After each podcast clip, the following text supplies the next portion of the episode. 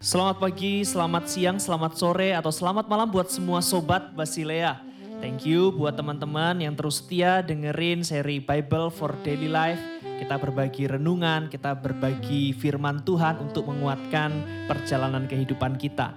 Nah firman Tuhan hari ini akan dibacakan dari Yakobus pasal 4 ayat 13 sampai 15. Demikianlah firman Tuhan.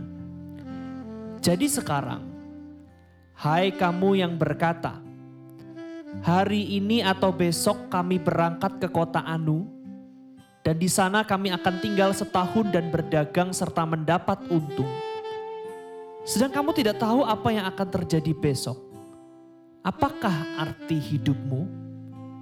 Hidupmu itu sama seperti uap yang sebentar saja kelihatan lalu lenyap. Sebenarnya, kamu harus berkata, "Jika Tuhan menghendakinya." Kami akan hidup dan berbuat ini dan itu. Teman-teman kalau kita baca Alkitab kita, firman Tuhan yang kita baca hari ini diberi judul oleh Alkitab kita. Biasanya di bold ya, judulnya itu diberi terang, bold supaya kita bisa lihat dengan jelas. Yaitu jangan melupakan Tuhan dalam perencanaan. Ini judul dalam Alkitab Bahasa Indonesia.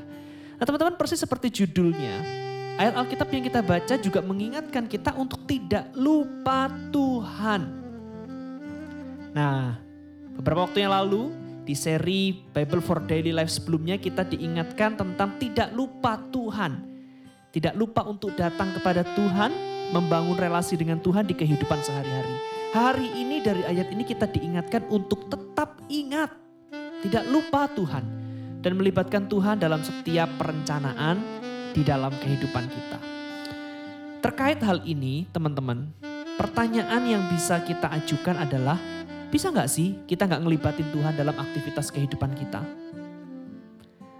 Sebenarnya sih bisa aja sih. Banyak kok orang di luar sana yang hidup tanpa melibatkan Tuhan. Belajar tanpa melibatkan Tuhan. Kerja tanpa melibatkan Tuhan. Ujian tanpa melibatkan Tuhan. Tapi coba deh aku tanya itu hal yang pas gak sih? Misalnya nih, misalnya kalian punya papa, terus kalian nyuekin papa kalian. Kalian gak pernah menyapa, ngajak bicara, cerita apa yang kamu alami. Kira-kira itu bener gak? Pas gak dalam hubungan relasi kita kalau kita punya relasi yang baik dengan papa kita? Kalau kita punya relasi yang baik dengan papa kita pasti kita menjawab enggak kan? Enggak pas kan, kurang bener kan? Nah teman-teman kalau sama papa kita yang ada di dunia aja kita bisa berpikir demikian Apalagi sama Bapak kita yang di surga. Yang menciptakan kita, yang menopang hidup kita, yang memelihara setiap kita. Teman-teman, Tuhan sungguh rindu. Kita tidak melupakan dia dalam perjalanan hidup kita.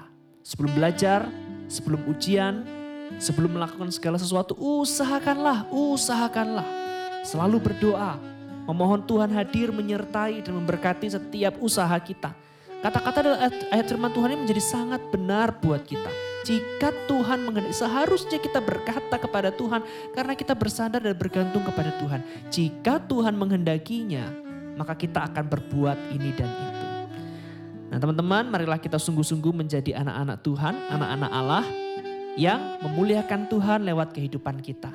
Tidak melupakan Tuhan, dalam setiap perjalanan hidup kita. Selalu mengingat Tuhan dan melibatkan dia untuk hadir menyertai dan memberkati segala sesuatu yang kita lakukan. Kiranya kita menjadi anak-anak Tuhan yang dimampukan untuk terus melibatkan Tuhan di dalam momen-momen dan perjalanan hidup kita. Tuhan Yesus memberkati.